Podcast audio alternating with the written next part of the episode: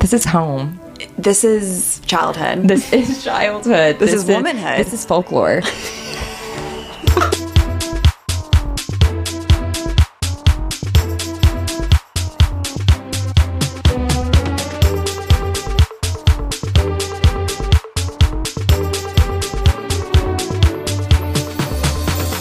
Hello, Rammies. Happy Pride.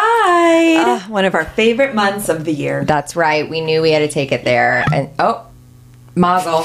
It's a really sad, sad intro. exactly. But not a sad episode. Exactly. We're, we're pouring some um some mum sparkling rosé. Beautiful. In our um, Katie Maloney and James Kennedy glasses. You need to take yours home, by the way. I, I will. Um, also, like, talk about a beautiful circle of friendship, like James sticking out for Katie uh, Wait, what? during the reunion, like how he's Oh. like really sticking out for Katie. We love it. We do love it. Well, it's nice just to see a man support a woman on that show because it's Wow. very rare. It's so true and very rare for James Kennedy as well. But hey, we love to see growth. we do. We do. Welcome to Right Answers Mostly. My name is Claire. My name is Tess. we say this is what you didn't learn in history class but wanted to. We also say we're kind of like Wikipedia's chaotic sister. Uh, chaotic is, is one word for it. That's true. We're, we give you the juice, we give you the tea, and we are doing themed months, and we are starting this month uh, for Gay Pride. That's right. Tess, Queer icons. queer icons, like what could be better? Uh, we love it. How are you? I am good. Um, yeah. I mean, Cheers, by the way. cheers. Yeah, I think li- life is good. This week has just felt like life is good. Life is great. It's like what you say when you're like having a mental breakdown. Your voice just goes a little bit higher. Um, Cracks. No, I feel like we've just been. Um, past two weeks have just been like go go go. I know. We um, have been uh, guests on a lot of po- podcasts, which we're very excited about. Make sure to check out Ready to Be Petty um, about the pasta pod. Yes. Best week ever is coming soon. Yes, we should do a TikTok of all of like the um, podcasts that we've been on recently, agree. just to like show you guys. We'll put links and just try to promote it a little bit more. It's been so fun. but it's been so fun. Um, but yeah, nothing. Oh, this weekend is a long weekend. I know. I didn't even think about that. Didn't even think about that either. Um, going to Synespia on Saturday. Oh, You are? Mm-hmm. What are you seeing? We're seeing ten things I hate about you. Oh, that's fun. You guys should come if you don't have plans. We do have a few birthday parties Oh. this season. We're carrying it over from Taurus season. oh, oh, what Yeah. birthday parties do you have? Naya's. Oh, right, that's on Saturday, isn't it? yes, yes, it is. And then um, I'm totally blanking on what her name. is. Wow. wow. Oh, uh-huh. friends, you know. no, I put you on but the yeah. spot. Um, yeah. That's nice. Sinespio would be great. Snazzy will be great. Um, and then that's really it. That is uh that is it. Well, I'm gearing up to go to Greece.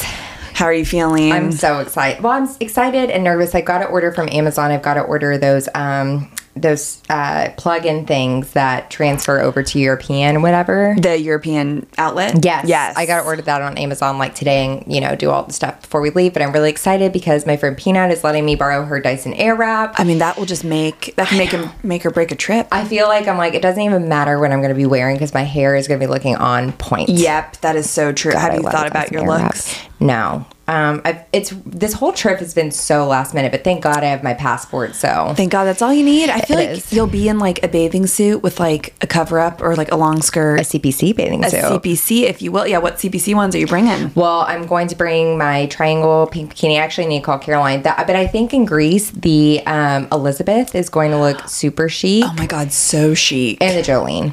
So Ah, with the spray tan. All of it, yeah. Chef's kiss all around. You're going to have so much fun. yeah. So by the time you guys are listening to this, I'll be in Greece, Ah, I'm Do- so, I I'm don't so know happy any for Greek. uh, you. Hmm. except for food, like ba- baklava. But, oh my God, I love Greek food so much. I'm excited. When I was in Greece, we would have like four um, Greek salads a day. Ah, yum. because it, it there, it's literally just blocks of feta with like a tiny bit of cucumber. that's all I need. and I'm just like breakfast, lunch, and dinner. Uh. Cannot wait. The Mediterranean diet. that that's that's what it's all about. That's how people live in, until 100 by exactly. eating feta. I can't wait. And I stand by it. That's gonna be great.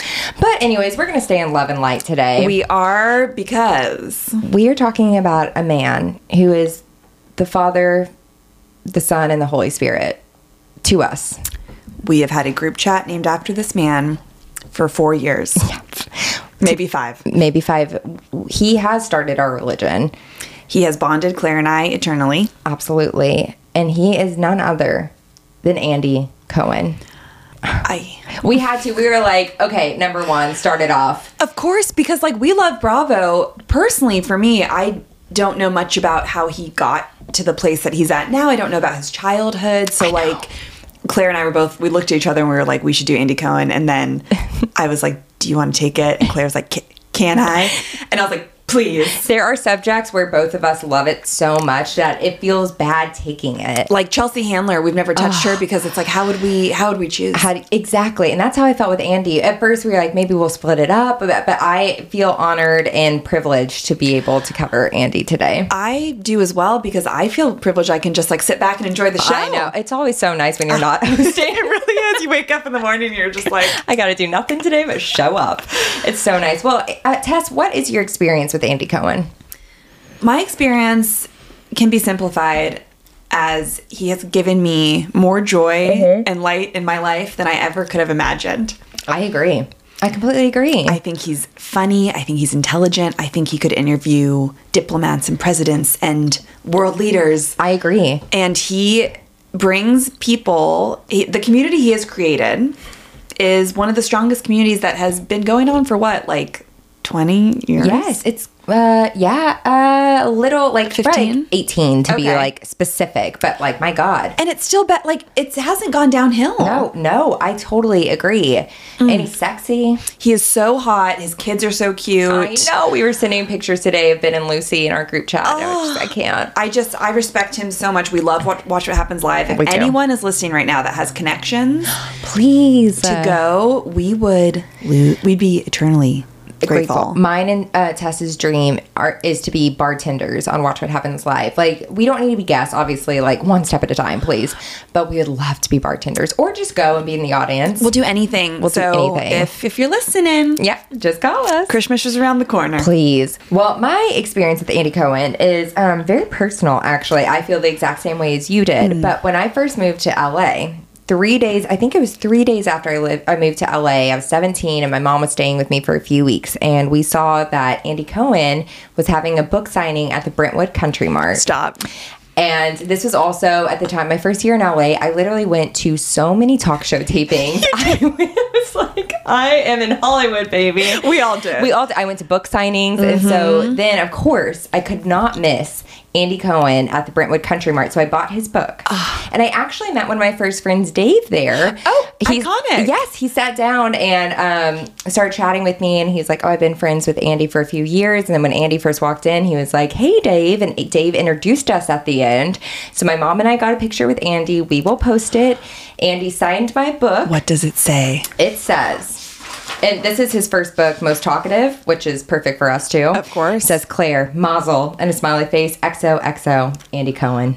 Oh, he, and then he did he write stories from the front? I think. oh, that's a font. I think that's a font. Okay. But I will treasure this piece of artwork forever. Mazel. Look at Oh. it, look, young Andy. oh my god. So, Dave, I will forever be grateful for you introducing me to Andy. So you read the book for the first time in like 20 12. 12. Okay. Yes, and I reread it for my research. This was mainly my uh, my source because there's really not much of, of about Andy out there. Of course. I mean he's written some books, but the book, guys, is so good. If you're a pop culture fanatic, I highly recommend it. Go check it out. I would love to borrow it if Yes, I may. it- please. after. Oh, It's the easiest read. You'll. Fi- I mean, I flew through it, so. of course. Um, yes, that picture of you. What does your mom think about this episode? Is she so excited? She's excited. My mom has recently fallen off of Housewives, but I got into Bravo because of my mom. So It all go- wow. it all goes back to what our Bravo. mothers teach us. what our mothers give us. That's so true. They give and they give.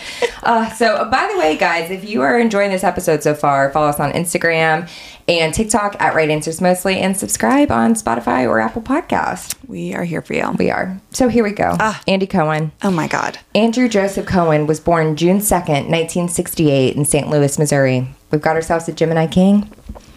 Wow. Wow. And yeah. I see that part of him. I do too. I feel like you never know what you're going to get. Right, and you know what Morris said was a big treat. Morris, check out our check out our astrology ep- episode. We have an astrologist expert come on. That Gemini's are really big talkers, and so this makes sense, Katie, Katie.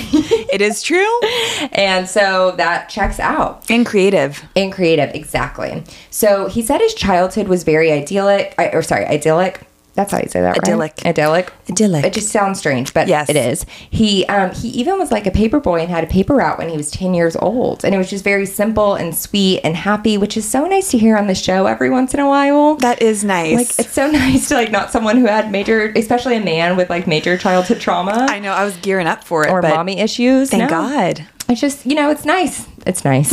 Um, in the summer, his parents would send his sister and him to work at the family company Allen Foods, which I think we have an Allen Foods plant in my hometown. It's like a big company. Oh, so do you think you grew up a rich kid? I think he grew up well off. Yeah, Okay. I do. And in St. Louis. Um, but he said he was terrible at every task he was given. But he was also a kid, and they were like having him drive the forklift and like work the assembly line. Mm. It's like the 70s. They're like, make the kids do anything. They're like drive me to work. yeah, exactly. so they're like drinking in the car. yeah, smoking cigarettes with the windows rolled up. Ah, I miss it. I want it. I know, me too. Simpler times. no seatbelts. We're like you guys. Gorgeous. Um, when he was 16, he becomes an intern at the CBS affiliate in St. Louis. So he, from very early on, what he wanted to do, Mm. which was in communications and broadcasting. oh wow. Quote, I was a good kid, but I've had one Achilles heel that has stayed with me through the years talking. I simply could not shut the fuck up. I still can't, and that small issue has gotten me in all sorts of trouble. I hear that. One of us. One of us. Um, did you were your report cards filled with she's talking? It's like, good student, but talks too much. I had the exact same thing. Like I, we just have so much to say. My sister got me a coffee mug that I was like slightly offended that just said blah blah blah blah blah. blah, blah. I'm like rude. She's like, "Happy birthday." Yeah, exactly. but yeah, t- big talkers. hey, that gets you places though. It really does, clearly. Um, he said, but this is crazy. He said his third grade teacher was so appalled by the volume and relentlessness of his voice that she made the entire class write, Screaming causes cancer, 50 times on a piece of paper that they had to tape to their desks. Oh my god. So haunting. His parents were pissed. I mean, like, who wouldn't be? I mean, literally, this it's very much like giving washing your mouth out with soap, Yes. Mm. like th- that sort of like discipline. My fifth grade teacher had a jar on her desk that said um, ashes of misbehaved children. Jesus Christ! Oh we were terrified of her. my God! I mean, I guess that's one way to get a class just to like zip Sh- it. I, as I get like as I was a kid, it terrified me. As a- an adult, I'm like I completely understand. do anything to make them Shut him fear up. you. Exactly. Um, he was also kicked off the water polo team in high school for talking while the coach was giving a pep talk. So talking has just got him in trouble. Water polo, hot, hot sport. I know he's just so hot. he is a hot man. like, look is- at that face. He's zaddy. Sorry guys, but he is. There's no other way to look at it. No. Um, so he fell in love with soap operas the summer before his freshman year in high school. Quote, like all red blooded teen American boys, I'd come home from water polo practice and eat a box of Itamins, Pop 'em, donut holes in front of the TV while obsessively fawning over all my children. Like relatable content. I miss those days too, of also like, God. You, I don't. I know you don't share this experience with me, but I remember specifically eating like a whole box of Rice Krispie treats and just watching TV in the summer, and then being like, "I feel so sick." I, I understand it in a different way. Yes, I was probably doing that with like tofu. or like the um cheese puffs that were from like Trader Joe's, you know? Yeah, like, like, I, the organic ones. I'd eat like a whole bag of those. hey, you're better off for it. Okay?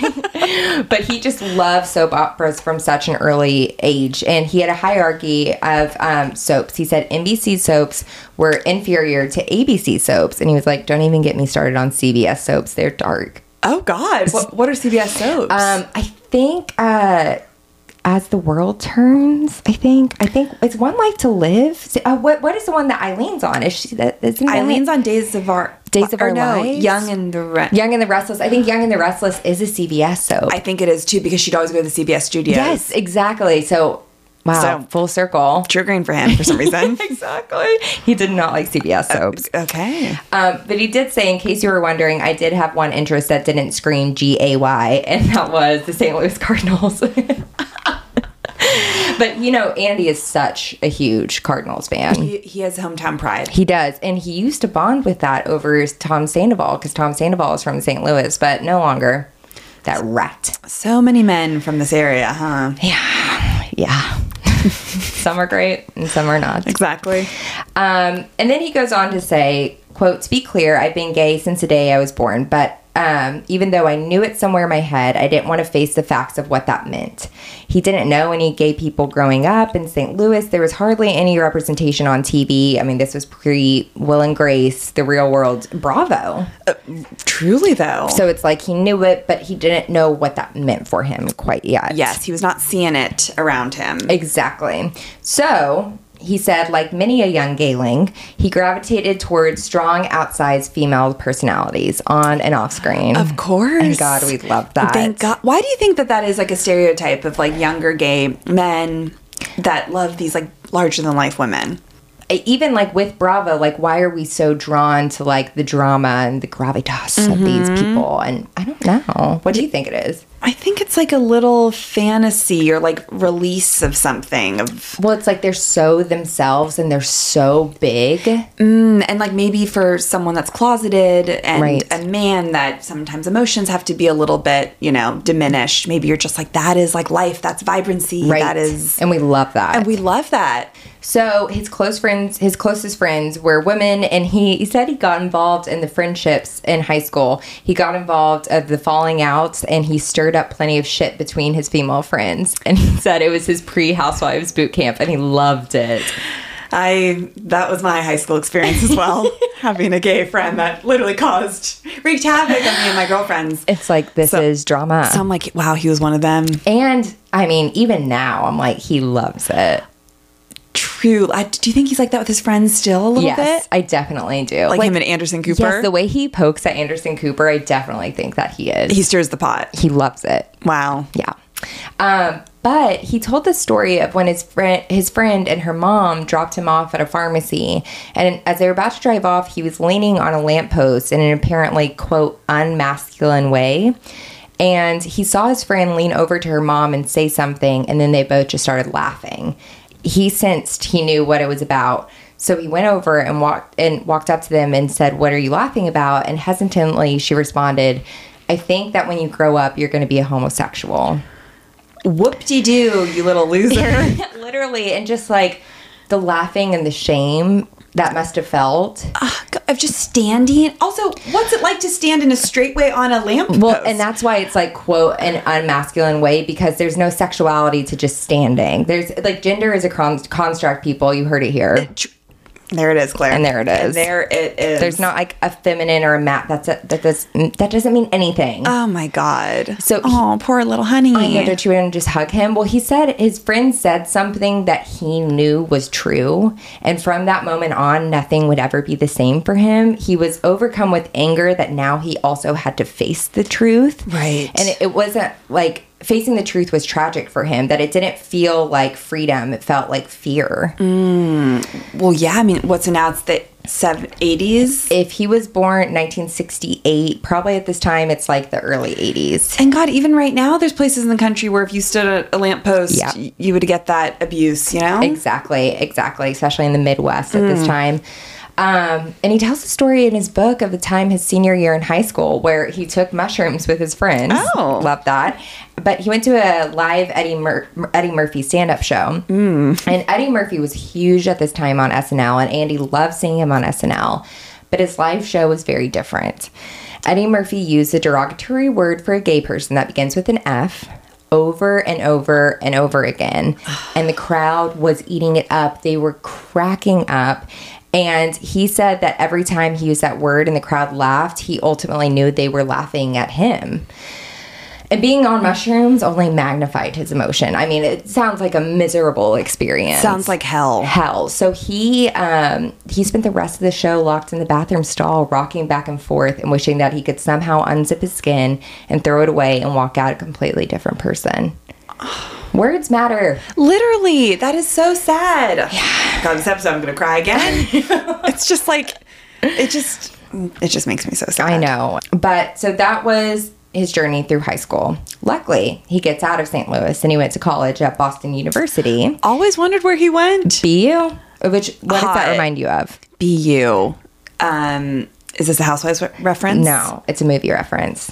Oh, Legally Blonde. The Social Network, where she she goes, "Why do you keep asking me if I have to study?" And he goes, "Because you went, you go to BU." little asshole. Such a little asshole. Go- okay, I can totally imagine him in Boston, Mm-hmm, and that's like a good school. Great school. But he chose, um, he went there in 1986 and he chose BU for everything it wasn't. It wasn't dependent on a frat system. It wasn't in a small town. It wasn't anything like St. Louis. And it had a great communication school. And he found out on the DL it had some semblance of a gay community. So he's still in the closet. He's still closeted. Family doesn't know. No, no, no one knows at this point. And he's still, I think, trying to understand. And BU, I think, has a very like non-conventional, unconventional campus life. It's like you're kind of in the city, so you don't have to like be around these. That's what he said. He's like, it didn't feel like on a campus, like a small town. Yep. Yeah, exactly. So when he goes to BU, he actually joins the their London program, and he spent a semester in London. And the summer before his semester, he was traveling all around Europe, and for the first time in his life, he was completely alone somewhere far away, which made him feel scared and liberated all at once. I bet God the emotions. Yeah, seriously. So he was like, everyone at home definitely thought I was like just hiking and seeing sights, but what I was really doing was visiting a bunch of gay bars in Florence and Rome. Love that. This is so fun. But he was like, he had been to gay bars before, like some in St. Louis, very on the down low, and some in Boston. But this time he'd go to a gay bar and not worried that someone would catch him. And he said, worried that someone would catch him and turn him into the authorities or worse, tell his parents. Oh, so that was a fear Yeah. of kind of at the top of. Yes, definitely like his parents finding out. Okay. Right. Yeah. But he said he had no game. He spent the early part of the summer following around the Grateful Dead, which he's such a deadhead. He really Still is. today, he loves the Grateful Dead. Um, and growing out his hair so that he could put it in a ponytail, and he was in head to toe tie dye. Can you imagine? And he has really curly hair, right? He has such curly hair. I will like try to find. so a he had picture like in here. curly hair, high pony or low pony, perhaps. low pony, but look at this picture. Holy shit! wow, he has so much hair. He has so much hair. It's wild. oh, he's so. I mean, he's a hot. Like even there, he's hot. He's a great body. He's a hot man. He always has, and he still does today. Some good genes. That's right. So, um, however, he did have a two day romance uh, uh, with a man named, I assume it's Jean Marie, J E A N. Anyways, doesn't Yeah. matter. Jean. Yeah, he didn't speak English and Andy didn't speak French, so they just kind of spoke in broken Spanish. They didn't have a thing in common, but he said it was the most romantic two days of his life. Do you think that was his first experience, sexual experience? I think it was actually. And he said that he was so handsome and sweet, and they held hands under the table, and the whole thing just felt like a fantasy. And in his heart, from that experience, he knew there was no turning back now. Of course not. nor, Like, nor once- there should be. No, right. Once you let your heart feel that love Oh my god, and he's like in Europe, and he's like with a French Am I man, living the dream? he was. Do you know what it was like to be gay in Europe at this time? Did he say anything? I don't, but I feel like Europeans have always been more progressive with that. Right. It's like I know in Italy there was a lot of like laws and stuff around. I don't know. I thought that maybe like it was like gay marriage was illegal for a Mm. long time, but then like if he felt comfortable to like hold hands with this man, like it was maybe a little bit more. He, I think, also did feel comfortable to hold hands with that man because he wasn't anywhere near someone he knew. wow, too. that is a good point. Right. So, um, but yeah, he was like, "How can I ever go back now that I know?" Once you get a little taste, Of course. you want the whole thing, Of course. So when he goes back to London for a semester, he was back to pretending to be something he wasn't, which was proving to be impossible for him because everywhere he looked and listened, it was gay, gay, gay, gay, gay. He, his flat was in the gay community of Earl's Court. He said, How the hell was I supposed to stay in the closet when everybody in my neighborhood was dressed like a village person? Mm. So he sees all these people living his truth, but he was committed to his secret because he truly didn't feel like he had an alternative. He felt that if he chose to be open about his sexuality, he would be shunned by everyone he loved. Was he meeting other gay people at BU? Um, th- he was actually, now that I remember a story, and he was so amazed that people could live out their life. Right. He was admiring like Yes. that it was possible, but not there He yet. talked about um, when a bunch of his gay classmates invited him to go watch a Joan Collins movie with him, and they were all just sitting in the living room, him and a bunch of other gay men watching a Joan Collins movie, but he was still in the closet. he was like, "This is life." but I'm sure they're like, we know, baby. yeah, they're like, "You came to this yeah, we know. willingly." exactly. Um, so then Andy meets these two women who become his best friends for the rest of his life Amanda and Graciela, I think is how you say her name. But the image he portrayed to them was one of a heterosexual hippie. Which I can't even imagine now with him. Do you think he slept with women? He never did. Oh, really? Not that not that he talked about in his book. He never he said that him and um Garciella were in love, but not like I you know how you understand it where it's like oh, I understand it- that. yes. And he even said he it's like we'll get to this later, but when he comes out to her, he said they both cried because they both knew if he were straight they would be together. I have chills. know. Have you ever seen the movie Object of My Affection? No. It's Jennifer um, Aniston and Paul Rudd. Oh, no. You would love this movie. It's on HBO. I love both of them. He's gay and she's in love with him, and they kind of are in love with each other. And it's such a beautiful depiction of like not putting everyone in these boxes of like, so you're gay, Right. so you can't love her, and like. You know, I've had similar experiences to that where, like, you just, it doesn't matter. Like, being in love is being in love. And it- it's such a gorgeous thing. So why would you ever freaking try to stop it? Wow. I know.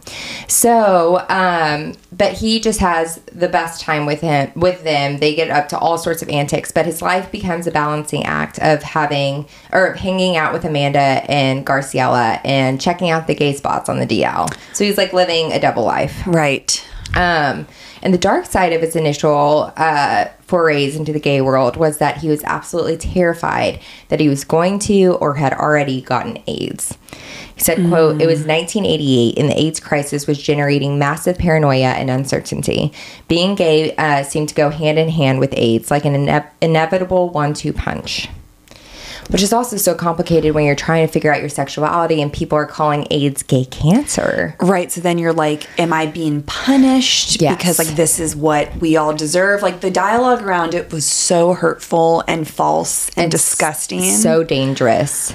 oh my god, yeah, we'll we'll be talking more about that next week. And Man. And it is very disturbing. it's just I my heart just hurts because it, it's already an isolating experience. I'm sure having to go through this journey and to add that on top of it. And then no one was giving you option like telling you, hey, well, like try you know, like there was just no um, guidance from Right. doctors, from health advocates. And that's the people who should have all the answer. It's just so sad. the Reagan administration. Ugh. I mean, the Reagan administration did so much damage to our country. I just can't even. it's Can you imagine telling kids like, "Hey, you know how we can stop kids from doing drugs? Just say no." Okay. Okay. Oh, thank you so much. That's crazy. I never thought of that before. Genius. And have an old white lady tell these kids what to do, that's going to go over so well. Sorry. I This just could country go has on. dark history. It does. It does. And we're here to tell the tale. Through Andy Cohen's lens. yeah, exactly. It all goes back to Bravo, baby. course. So, the longer, but the longer he was in London, the more he was living a lie and that there was just no going back to his old life. So, he takes his friend Amanda to a Pizza Hut. And in his book, he said, no comment. Lols. Oh? I mean, I'm like, what happens at this Pizza Hut? gone are the days where you would go to Pizza Hut and have the pizza bar. You know, Pizza Hut at um, one time was the highest buyer of kale. They bought the most kale in the country just to decorate the uh, salad bar and the pizza bar at Pizza Hut. Wow. That's also so like telling of our country. that explains. So it's just decorative. just decorative. we Like- want the kale, but just for Wow, decoration. Pizza Hut. That was a time. It was a time, We I had miss it. Pizza My Heart, which I know I is don't not. think I have pizza my heart. that was our thing in Palo Alto. I would order Pizza Hut with like a pan crust pizza and a two liter of Dr Pepper and call it a Friday night. I thought you were a Dr Pepper girly. Oh, I was the biggest. My mom had to cut me off at Mexican restaurants when they would bring the, like the big red Coke cups. oh, I thought you didn't like it No, anymore. I, I like it. Uh, I just don't drink it as much anymore. But I used to pound it back in the Mm. God, day. it tastes so good. So good. I'm like, am I going to order pizza tonight? I think I might order Pizza Hut tonight. Same. Gorgeous, we'll text each other selfies. literally nonstop. Um, so they're at Pizza Hut. Okay, of He course. says, I have something incredibly personal to tell you. And she goes, I know exactly what you're going to say. You're in love with Garciela. Or whatever her Mm. Oh. name is. I think it's Garciela. And he went, I am, but I'm also gay. Wow, so much to Yeah, unpack. So there. much to unpack. And she, he said her reaction was one of utter joy and complete acceptance. Quote, I think that is so natural and beautiful, and I'm so proud of you. This is great news. Oh, and that's all you need someone to say. All you need someone to say. And I'm so glad that is the first person he came out to, and that was her reaction. And at a Pizza Hut of all places. all I think a lot of places. Oh. shit goes down like at those places we're not expecting. 100%. You know? a lot of shit has gone down in a Pizza Hut. We know that for sure. Mm-hmm. Um, he also ends up telling Amanda's boyfriend and s his, her boyfriend Paul. So the closet was finally open, just a crack for him. Um, on the flight back to the U.S., so his semester in London is done. He writes a journal entry, which God, like being on a plane is emotional enough. I can't imagine writing Bring in your journal. and writing about coming out. Whew. So he writes a journal entry, to, and this is going to be the way that he's going to tell his friends that he's gay. So he's back in St. Louis, and he's starting to tell a few childhood friends. And then he types a letter to Amanda's boyfriend, Paul, that he had already told. And in this letter, he's talking about coming out to his friends. He's talking about who he's horny for. Like, Oh. he's just going there. okay. And he carelessly left his letter on the couch in the den of his house. And then Andy said, or was it careless? I was just gonna say, was that a little subconscious, a little Freudian slip, if you will? Yep, he said I knew full well that my mom watched the CBS evening news every night with a scotch at 5:30 on the couch in the den. Well, that is uh, something else to unpack. I love like Evelyn Cohen sounds like an icon to watch the news every night with a, With a scotch. scotch. My grandma did that. I- it was a bourbon and water every night and watch the news. Bourbon and water. Wow, iconic. Iconic. She read the letter, which had full details about everything, and she nonchalantly but loudly calls to Andy, "You might want to remove your letter from the den." Yeah. So his dad gets home. And when his dad gets home, his mom and dad go into their room and talk quietly. And Andy said, quote, hush voices were, a, cr- uh, were as rare as a crucifix at 7710 West Biltmore Drive. We were Jews who shouted across the dinner table. We didn't whisper behind closed doors. This was serious. Oh my God, I can't imagine being in the other room. Just be like, what are they talking about? My God. So his mom finally comes um, into the room. His dad goes to play tennis, and she says, I'm ready to talk if you're ready for that to happen. And he said he wasn't sure. She wanted to hear what he had to say, and she uh, she goes, "Say what you need to say. Say the words out loud." And he finally, and you're making me cry. I know. I'm already crying. I already am crying. Um, he finally comes out to his mom and they begin to cry. She admitted that she had suspected when he was a little boy who liked to go to neighbors' houses and sweep the floors, and when one of his prized possessions was a pink I Love Lucy book. But she said the big giveaway was when she found a honcho magazine under his bed. It's always the magazine under the bed. Literally just looking at it and being like, oh, and then putting it back, you know? Um, but they just hugged and cried and they had to talk about AIDS and telling other people. And she said, she said, I probably would have hated your wife anyway. Oh, that kind of mother. yeah, exactly. Which Say no more. he said broke the tension. And they talked for two hours. And by the time his dad walks back in the room, they were just like slap happy. Uh, it just makes me emotional because it's like all the buildup that he must have Yes. played that scenario in his head like a million times, and then that they just were kind of like, you know, we love you anyway, and like it just doesn't always go like that, Right. And so it just is like, ugh. Well, his dad, I think, had a harder time taking it in. Like, he's this Midwest dude. Yeah. And the conversation turned into a list of hypothetical scenarios in which Andy's dad was like, so he asked about every single one of Andy's girlfriends, and he was like, "So if if Linda were to walk in the room naked right now, would it turn you on?" it's so classic. and he was like, "No, This might be so. Like if you look at boobs, like not even a little." it's so crazy, So funny. and it's also just such like ignorance that like you kind of have to laugh. totally because he he like surely does not understand it at all but Oh my God. ultimately he walked over and said that whatever andy decided was fine with him and that he would always be his father and loved him That's all you need to hear. that's all he needs here well the next day also his dad took him to steak and shake and talked to him about aids and condoms He's like, shout. Now that we got that out of the way. let's talk business Wrap it up. and andy was like it was as au- it was as awkward as any conversation about aids at a steak and shake could possibly be all these intense moments at like these chain restaurants. literally that's some of the time too like chain restaurants were the places to go true. Wow. Um, and he spent the next few months reading his journal entries he wrote to his friends and family, and he just finally felt free and like himself. Love how it. liberating. How liberating. So, uh, for his summer internships in college, he had his heart set at working uh, for the CBS Evening News in Hot. New York, which Hot. Mm-hmm. is what his mom watched every night. And he grew up watching. Um, and he didn't know if he wanted to be an anchor or a producer. He just knew that he needed to be there. So he gets the inter- internship and he goes off to New York, but he gets assigned to the CBS this morning, not the evening news. And he was like, What? He's like trash, Trash. trash. He was literally like, Who watches this? No one. And I like that. That's his first opportunity. Is to like no. literally it's so anti because then he gets assigned to the consumer unit um, which he seemed, said seemed dreadful over the entertainment news and he goes literally he says to his superiors um, i don't think i want to work in that unit He's like it's a little um gross. gross and they were literally like well get over it and you're there So uh, so he wasn't paid. It was just an internship. yeah just an internship um, and he said it took it all of it took all of an hour for me to decide that the other interns at CBS this morning were utterly dumb shits, and at the as time went on, they did nothing to disabuse me of this notion. They're just reading this book like oh we're so excited to see maybe we get a mention. like I see, He's like you're idiot. idiots, And I all hate of you. you. And he was like, "Why did they like?" Even seeing the entertainment in, interns, he's like, "Why are they not in consumer? I should be there." But he quickly realized that it was actually great. They booked bigger guest names there. The reporter he was assigned to was a real journalist, and he started to see the staff as his colleagues. And he was seeing the worlds that he wanted to live in through their eyes. Mm. He also talks about noticing that some of the men on the staff that seemed to be gay but were in the closet and that he was deeply relieved that he wasn't that he wouldn't be one of them. He said he wasn't going to advertise his sexuality, but if someone asked him, he promised himself he would simply tell the truth.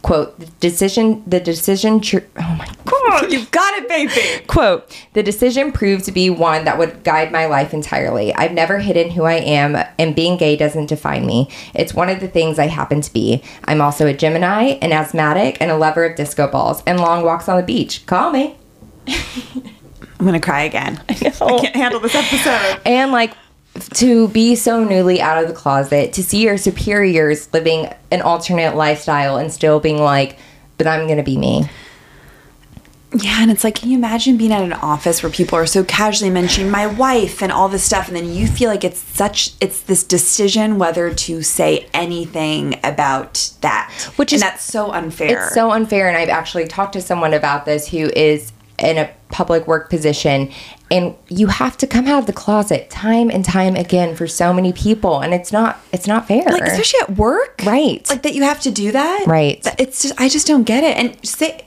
I don't know, I don't know. I know. But luckily, he completely falls in love with being an intern at CBS. He said he would have happily lived out of a sleeping bag in the mailroom. He would just walk around the studio, waltz into the studio for As the World Turns, slips into the control room, see what's happening there. And in the hallways, he would see these CBS soap stars, which he was like, even though I hated CBS soaps, he said he would always say hi to them. And they would say, say hi back because he was such a fan of saying hi to celebrities. Can you imagine loving an office job this much? No, no. I'm just like trying to imagine like any job I've ever had where I'm like I would have slept there. No, uh, to have an office building where you have to be there at a certain time and they keep you there. until- And they keep you after hours too. I can't, and he's not even getting paid. Wow. In our next life, maybe. Yeah, th- this is passion, This is passion. and we love to see it for him. um, but he did have a little talk with one of the producers who told him he needed to tone it down a little bit. And Andy was like, What is he talking about? But when he reflected, he was like, I guess I have been acting a little too familiar with the workplace. Like when a top CBS person asked him to tr- transcribe some uh, tapes, and he responded, I don't transcribe. so he's getting a little uh, Cocky. Little cocky. Yeah, he definitely is. I mean, he's literally just waltzing onto studios. I could see this. I could see it too. I mean, I think ultimately it worked well for him in his life, though. I mean, maybe you do have to kind of like be like, fuck you. No. To right. like get But it- respect. It's always good to know pecking orders a little bit. for sure. And he does chill out a little bit. He puts his head down and really immerses himself in work. Um, after there was a plane crash in Iowa, Andy picked up the phone and his instinct instinct was to book the fire chief, and he does. And they stay up all night. Uh, just you know getting everything together for these interviews and he said that he was like i can't believe i booked something and was a part of something important and then he was like maybe instead of going to a small town to be a reporter after graduation i should just go straight to new york and try to work at cbs Gotta be so cool to be a journalist, wouldn't it? Would be. Like it sounds so intense, but wow. You just feel like you're like a part of history. You are a part of history. It's cra- you're on the front lines of history. Yeah. Much like us. I'm like, are we journalists? Would people say? yeah, um, as we title our podcast, right answers mostly. Hey, we are upfront and we are honest journalism. Wow, that is true. Wow. that we are everything that this country needs. I would say so, Tess. I would say so. Um, and he does get a job at C- CBS. He takes, um, but he takes a senior producer to lunch and he asks for advice. And the producer was very complimentary of Andy. So Andy bl- blurts out the question he really wanted to ask. And he was like, What do you think of me going on air? Andy always has a dream of being on camera. And the Mm-hmm. course. producer was like, Your look needs some work. And Andy was like, I'll cut off my ponytail. Easy, done. Fine. And then the producer was like, No, I'm talking about your wonky eye. What? Does he- Yep. Does he have a lazy eye? He does have a little bit of a lazy eye, which Andy said he was like, I you can't see it in this picture, but Andy was like, I literally had never noticed it until he said that. That is so traumatic. So traumatic. But then he was like, and I, I have not stopped hearing about it ever since I have gone on TV. Like people tweet at him constantly. I've never noticed this. He- is he- it an actual lazy eye, or is it just like? No, I- he ca- he in Andy's terms he calls it a wonky eye. Also, isn't that such a fucked up? A lazy eye is such a fucked up term. Yes, I mean, I definitely have had my fair share of school pictures with a little lazy eye. We all have things that we notice about ourselves. Well, That- he didn't notice about it himself until That- that, producer said it. that is so sad. I know, but also to be like you can't be on TV because you have a little bit of a something I mean, silly. yeah, that's it's not kind. No, but so he goes on to work at CBS as a news clerk, which basically means he, he answered phones, uh, he did the grunt work for producers, and he gets a, promoted to assistant producer, and then he goes on to be associate producer, producer, and senior producer, and he's moving up very quickly at such a young age. God, good for him. I know that's incredible. but I always feel like he's just been so good at what he does. Mm, he was literally born to do this. Exactly. And in 1994, he gets insi- assigned to interview Tammy Faye Baker. It all goes back to Ram. to Ram. It does all go back to Ram. When I opened this book and saw a picture of Andy and Tammy Faye, I was like, oh, Screamed. screamed. And I remember reading this book by the pool and seeing that picture, and it didn't res. I was like, who the hell is Tammy Faye She Baker? looks, she looks crazy. But check out our Jim and Tammy Faye Baker episode if you don't know what I'm it's talking one of about. our fan favorites. It is true. Um, and he just absolutely loved her. They took a photo together, and um, he used that photo as his Christmas card that year. oh my god, that should we use the white? Should we use the white party? Yes, as a Ram Christmas a- card. yes. Great idea. You guys will be getting one. Yep. Mm. Call us. You call us, join our newsletter, send us your address. um, but the stories that he's most proud of covering were breaking news situations where he had to be on location for things like hurricanes, plane crashes, at the aftermath of a bombing. God, how many plane crashes did he experience? I know, it's crazy. Like were planes going down in the 90s left and right? Yes, but he said the worst part, or like one of the most traumatic things that he was on the front line for was the 1995 Oklahoma City bombing. Oh, I don't recall. Uh, it is. Um, hold Uh, on. by the way, we just mentioned planes, and did you just hear that? it's so crazy. The crows, the planes. this happens like, to us constantly. There's a plane going over every our house right time. now. um, people say that it's uh, America's worst act of homegrown terrorism. It's it was actually caused after the Waco episode. If you remember, it was a man who was saying the government was like. To, I can't, I'm not speaking on this correctly, but he bombed a federal building in Oklahoma, and tons of men, women, and children died. It, it's hor- Oh my it's horrific. I've God. been to the site. It, it's horrific. But he was there.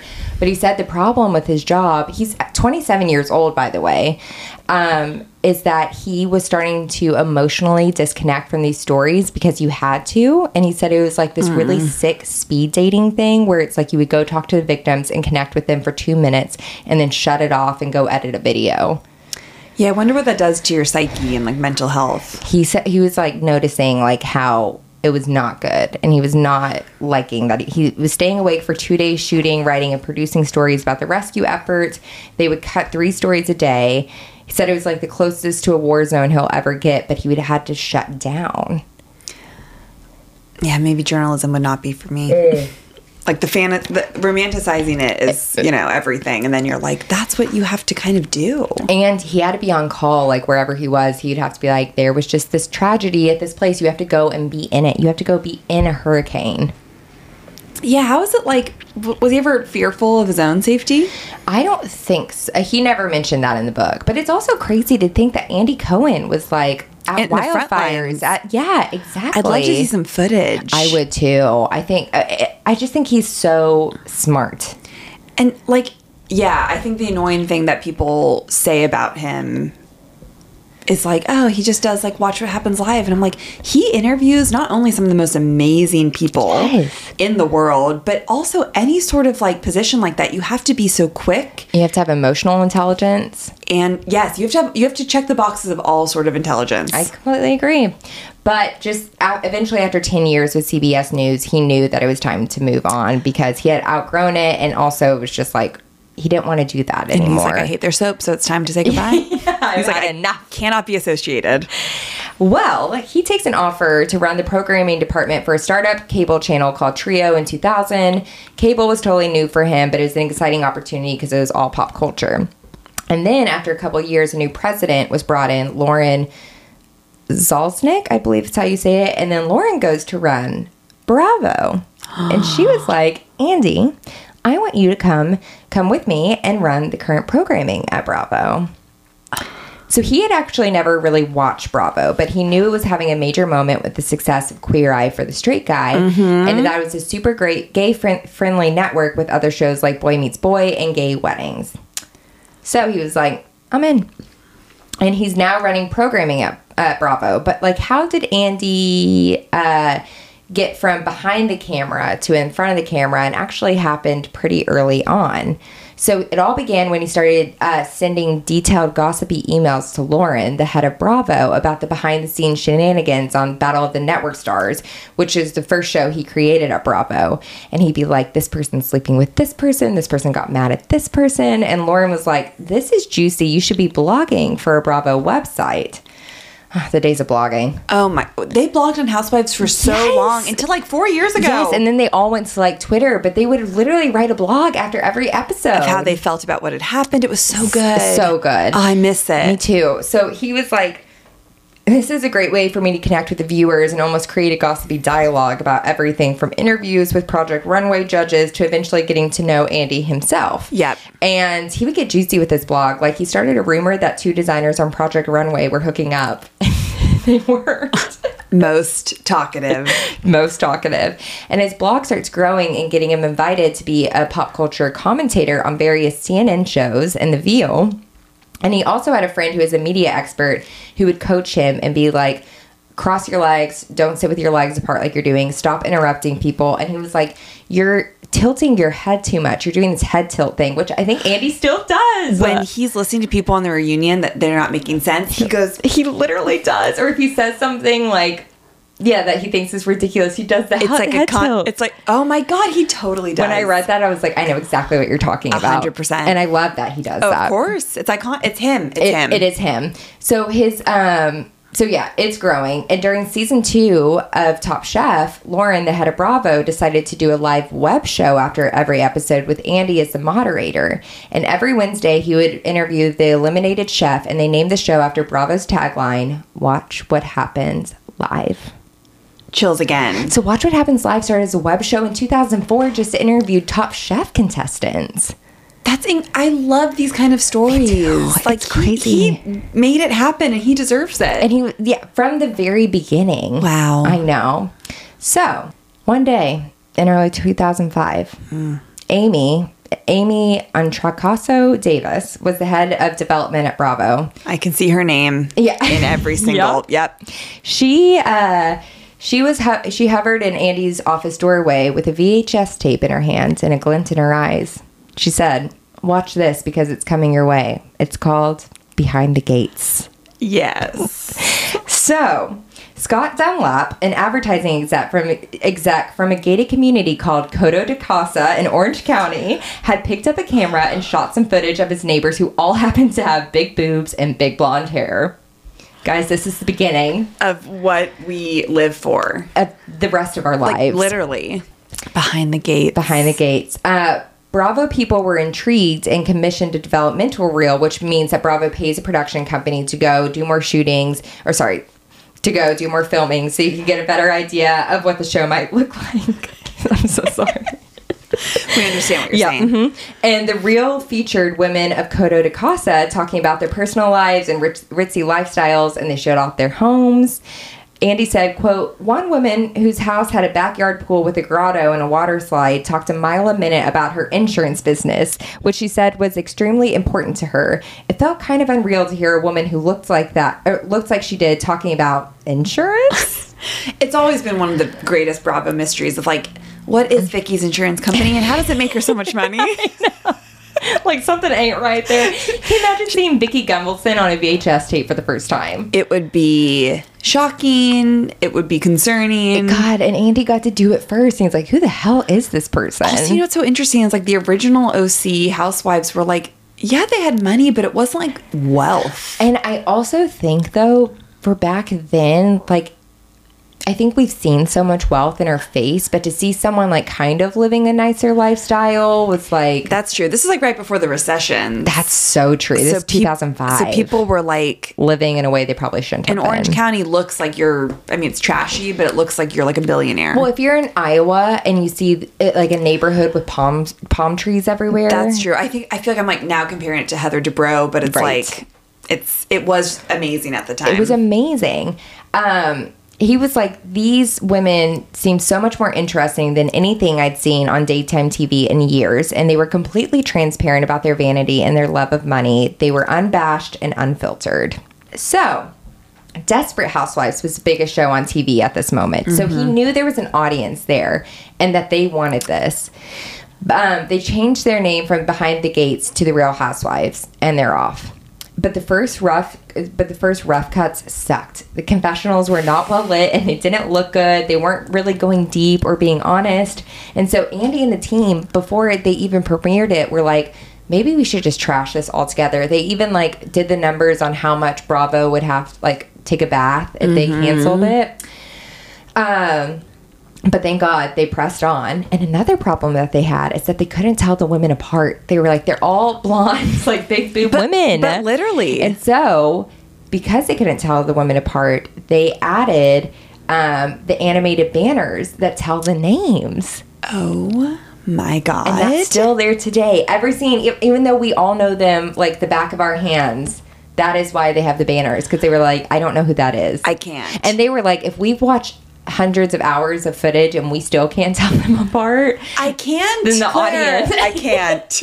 I will say we will do a history of the Housewives episode, I think, because he gives so many details about the start and like the development of the Housewives that I can't cover in this episode. of course, of course not. So, in the opening of Desperate Housewives, they're all holding apples. And so they had these women do it and hold oranges. God, it's so smart. It's so smart. And the taglines, like in the early days, were just like random clips of things they had said before. It's like bad audio, and it's like halfway through their sentence, and you're like, crazy. what? It's amazing. It's so good. It's everything. It is everything. It's culture. It's our culture. It is. Um, Lauren, the head of Bravo, came up with the idea to add Orange County after Real Housewives of the end of the title, just in case they decide to do another franchise. And Andy was actually really against it at first. He was like, "This looks clunky and it's not good." But thank God they did that too. He was so s- worried that the cast members were going to hate it because they were going to think that uh, they painted them in the most shallow light possible. But the women loved it. of course. They, of course they did. Think about who's on first season. truly he said quote and just like that i knew the most important element of the show the only element was stable these women were going to be along for the ride and the ride it was going to be wild this is home This is childhood. this is childhood This is womanhood. this is folklore Um, So it premieres to mixed reviews.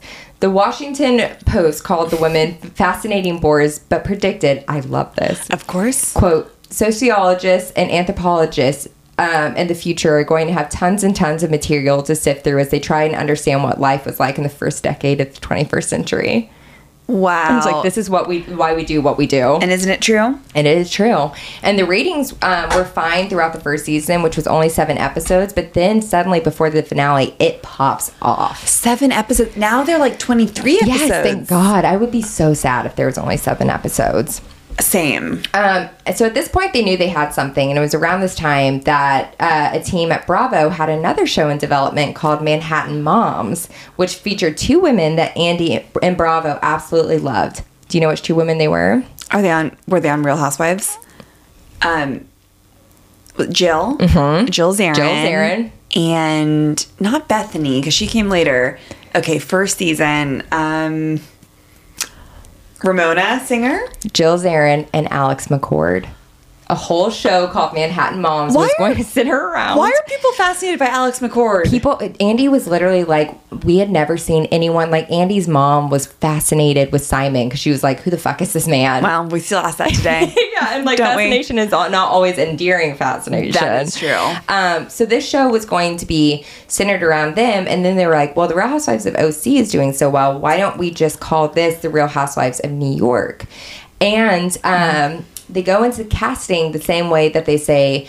Uh, well, this book was written in 2012, and he was like, "We cast it the same way we still do, which was finding them through the other housewives." Now I think that it's actual casting. Yes. but Jill Zarin was the one who brought on every single person from that. oh, she mentions it Uh, yeah, she quite a bit, and it's like so sad that like she's not on Legacy and stuff now. because she just she got to be too much. And I think she really annoys Andy too. I do not think Andy likes her. no, because she he just- has his favorites. Mm. sh- He does, and Jill is definitely not one of them. He actually also didn't want Bethany to be on the show because she had been on a reality show before, and he was like, "She's funny, but it's like kind of losery that she's been on a reality show before." the Apprentice. I d it wasn't The Apprentice. I don't. He didn't say what show it was, but she had apparently been on one. Also, she wasn't like quote like wealthy. She wasn't, which But, is I mean, crazy. she was. I feel like she had a trust fund. well, that's the thing is that Bethany was always like, "I'm, I'm so poor." working," and it's like you have an amazing apartment in Manhattan that you live in by yourself. She did the same thing that Kyle Richards does for season of Beverly Hills of being like, we're not like most people. We have a small two million dollar house instead of twelve million. It's like, sweetheart, Or you're probably rich. like four million, you know? Yeah, exactly. But um, and again, I think we should do a Housewives episode because casting is fascinating. Yes. Next was Atlanta, which would go on at that time to be the highest rated out of all the cities, and then it was Jersey. And he said that he thought he knew what he was in for with Jersey, but he had no idea. How can you be? yeah, How can you be? He initially didn't want Beverly Hills because he thought it was too similar to the OC, but No, no, no, no, no. no, it could not be Oh. more different. No, opposites, really. Thank God, opposites do. Um, and he said with his relationship and the do- the job duty with the housewives, he said, "In fact, I don't feel like just a producer. I'm often a shrink or a cheer- cheerleader, protector, peacemaker, and referee." Hmm. Um, he talks of his work on the housewives, which I don't think he's as involved. But in the beginning, um, he would screen multiple cuts of every episode and give editorial notes on the show, change the music, hold a shot on someone's reaction, explain an interview, what happened in the scene before. Um, he was also involved of casting, tracking stories with production companies, and mapping out how they'll play over the season and negotiating contracts. He said the New York woman used Bethany to use uh, use Bethany as a negotiator. One time, she called Andy from a closet and demanded more money on behalf of the cast in exchange for something. And this is why she's a mogul. It literally. Can you imagine Ramona being like, Bethany, go in the closet and call She's like, Andy? Get us another hundred bucks for the night. Like all these New York That's it. Andy was like, I don't even remember what she was trying to negotiate for now, but apparently it worked. They probably were like fucked up on something. you know they were uh, New York, of course they Mm-hmm. were. Um, and when he when asked how he deals with this woman, he said the answer is simple. He's crazy about them and crazy about the show. Uh, aren't we all? aren't we all? So this is still going on. He's still doing the web show for Watch What Happens Live. Um, and after the second season of The Real Housewives of Orange County, they s- decided they should do a reunion. And Lauren asked if Andy wanted Andy wanted to try a TV version of the web. se- Oh my God, I cannot talk today. You got it. If Andy wanted to try a TV version of the web show for the OC reunion and be the host, and he's stoked. And he said he had the best time asking shady viewer questions from home. Oh my god! I mean, how do we get those questions? Well, he said questions he still can't believe he asked on national television. Here's a few. Quote, Sonia, was your vagina rude to Kelly? Here's another one. Danielle, what did you think when Teresa when you heard Teresa say that Steve was just interested in you for blowjobs? Nini, Angela from New York wants to know why you, at your age, wears clothes that show your old your old gals sagging. Music to my ears. music to my ears. And the ratings were good. And so his boss asked him to host TV reunions for other Bravo shows. And pretty soon he was hosting all the reunions for all the shows.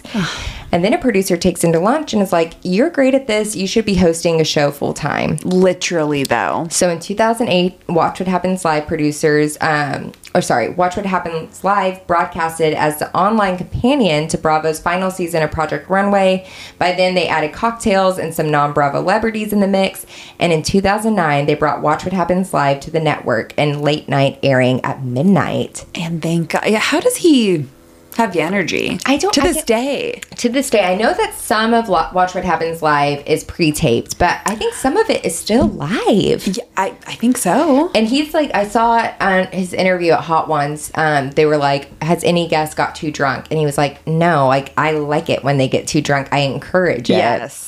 He and he said he's. like, I think now Andy's just stoned on Watch What Happens Live. He 100% is. You can see it in his eyes. You can tell on some nights where he's more stoned than others. I would be too. I'm like, I don't need to be sober for this. No, And I've I- done this now for so long. for so long he knows how it goes um he, they used his own furniture to decorate the set aka the clubhouse and they modeled it after the den in his apartment and the show then moves to 11 p.m and the rest is history oh and andy said he wanted the format to be spontaneous interactive and simple the only structure is that there has to be a poll three here's what items to discuss at the top of the show a muzzle and the jackal of the week he just like asks all the questions that you want other interviewers to ask of like would you rather marry fuck kill like he is all of us of being like this is what we want to talk about to Yes, celebrities to gloria steinem yes he literally asked gloria steinem like marry fuck kill It's great, and that is the beauty of it, and that you can have Gloria Steinem sitting next to Jax Taylor. Like it's so crazy. it's, It's, it's the perfect late night talk show life. it is life So um, Andy continues to serve as executive producer, but is not involved in the day to day of the Housewives anymore. But he continues to do Watch What Happens Live. He tours nationally with Anderson Cooper on AC2. He had his own radio channel, or has his own radio channel on Sirius XM. He's won an Emmy and two Peabody Awards for his work. The author of two New York Times bestsellers. Um, he's pretty private about his love life. Like, Yeah. I think he was in a relationship for three years with this guy, John Ar- Arthur Arthur Hill, who um, is a producer for Radio Andy and continues to be. But they ended their relationship in 2020. Um, he there's always been rumors about him and Anderson Cooper, but they're just best friends. They met through a mutual friend who tried to set them up on a blind date. Uh, Cooper was a reporter at ABC when Cohen worked at CBS, um, but the date never happened. Cooper called it off after speaking to Cohen. he's like i'm good it's like this will not work. Um, but then Andy uh, said, as he was approaching fifty, he kept hearing the Peggy Lee song "Is That All There Is," and he said, "That's exactly how he felt. There's got to be a greater purpose for me." And he is now a single father of two children, whom he fathered with the help of a surrogate. His son Benjamin Allen Cohen was born on February 4th, 2019, and his daughter Lucy Eve Cohen was born on April 29th, 2022. It's close to your birthday i know oh i'm so happy and for him they are the cutest ever. they look like little cabbage patch dolls both of really them do. Oh, guys! Also, I'll post a picture. Young Andy and Ben are literal twins. Oh. It's crazy. Um, he said of uh, that being a father has changed him in every way. His sense of co- of accomplishment has totally changed. Just getting the kids breakfast and out to school, he's like, "You did it, man." And I just want to read a little quote from his um, NPR interview about being a dad. He said, Well, it's interesting. Ben goes to a progressive nursery school in New York City. I'm the only single parent and I'm the only gay dad. And so it hit me different in different ways this year. Just moments where being a single parent hit me in ways that I didn't expect. We were at a birthday party for a friend of his at a playground. It was unseasonably warm, and all of a sudden the sprinklers went on, and all the moms suddenly had changes of clothes for the kids so they could run around in the sprinklers, and Ben didn't. He was the only child who couldn't play in the sprinklers. And I've got to tell you something I cried when I got home. I'm getting emotional now. I just felt so like maybe you don't know what you're doing. And by the way, Ben didn't care, but I cared. And the fellowship of other gay dads is so valuable to me, and the fellow- fellowship of other single parents in ways I never expected. It's life and it's great. that's so sweet And that's Andy Cohen. Oh, God, I just I love him more even knowing too. knowing more about his story and his journey. Now I do have a quick little game for you. Oh my God, Just a quick one. It's Yes. not long. Oh please, Tess, you get to be Andy. oh my That's our God. game, Oh okay? my God, okay. So, first question. You get to choose a new city of the Real Housewives. Where do you choose? San Francisco, Oh, love it. Thank you for the real wealth, Tess. the wealth in like that area is crazy, Great answer. and I like I'm tempted to be like. Palo Alto, but I think San Francisco would be a little bit more fun. There's more to do. But Bay Area, it needs to happen. And we've seen how different each city in California is. So Yes. I think that's fantastic. yes. You get to choose two guests and a, s- um, a celebrity and a Bravo celebrity for Watch What Happens Live and a bartender. Who do you choose? Oh my God. I'm so sorry. I should have sent you this. No, no, no. Okay. Um, celebrity, probably Taylor Swift. Let's Great. be honest. That- she needs it. Oh She needs to go on. And then I'm almost like, who would? God. My body just had a reaction. I'm so sorry. These mics pick up everything, don't Sure, uh, my tummy's been growling. I God. think it's been picking that up. I'm so sorry. Um, okay, I'm like, who would be like almost crazy with Taylor Swift? But I'd Yeah. be like, A Bravo celebrity. I almost want to say someone from VPR with Taylor just to see how she would. Kennedy. James Kennedy and Taylor Swift. That is because he like wants to be a musician. That would be amazing. Stop. And bartender would be us. Yes, thank you. Thank you so much for taking it there. It was us. It was us. It was us. Um, you get to take something from the clubhouse. What do you want to take? The bunny. The bunny. The bunny is so iconic. I would give it to Tevy and he could eat it. he could play with it. He'd love it. Tag Kim Richards and Lee Serena. Exactly. They should have Kristen's green dress in the clubhouse. They should have so much more from VPR. I agree. I agree. It's so crazy to watch uh, watch what happens live and see Shep Shep Rose's book next to Gloria Steinem's book. It's, wild. Wha- But that is life. that is life. Okay, you get to smoke weed with a celebrity on Watch What Happens Live. Who do you choose? Any celebrity. Any celebrity. Smoke. Oh my God. Who would I want to get high with? Um, Chelsea Handler. Great answer. And you get to host the New, Year- New Year's Eve countdown with a friend. Who do you choose? You. we were like, Obviously. we would crush that. Call us, CNN. Call us. We might get a little too drunk. What? But so is Andy and But Anderson. that's what the good stuff is. exactly. We love that. Wow, you're such a good Andy Cohen. Oh, Thank you so much for listening to his story with That me. was so fun. That was one of the most like intrigued I ever Oh, was with any good. episode, just because I love him so much, and I'm like, so glad we honored him. and you did such a beautiful job. well, there's just like I highly recommend reading Most Talkative, and I know he has other books too. And I'm, I'm he just came out with a book, uh, The Daddy Diary, so I'm excited Hot. to read that. Sign me up. And I'm so sorry for my stutter today. You know, some days you just have that. I didn't notice it at all, and I'm not just Wow, saying so that. it's just Oh, I really, fine. no, I did not.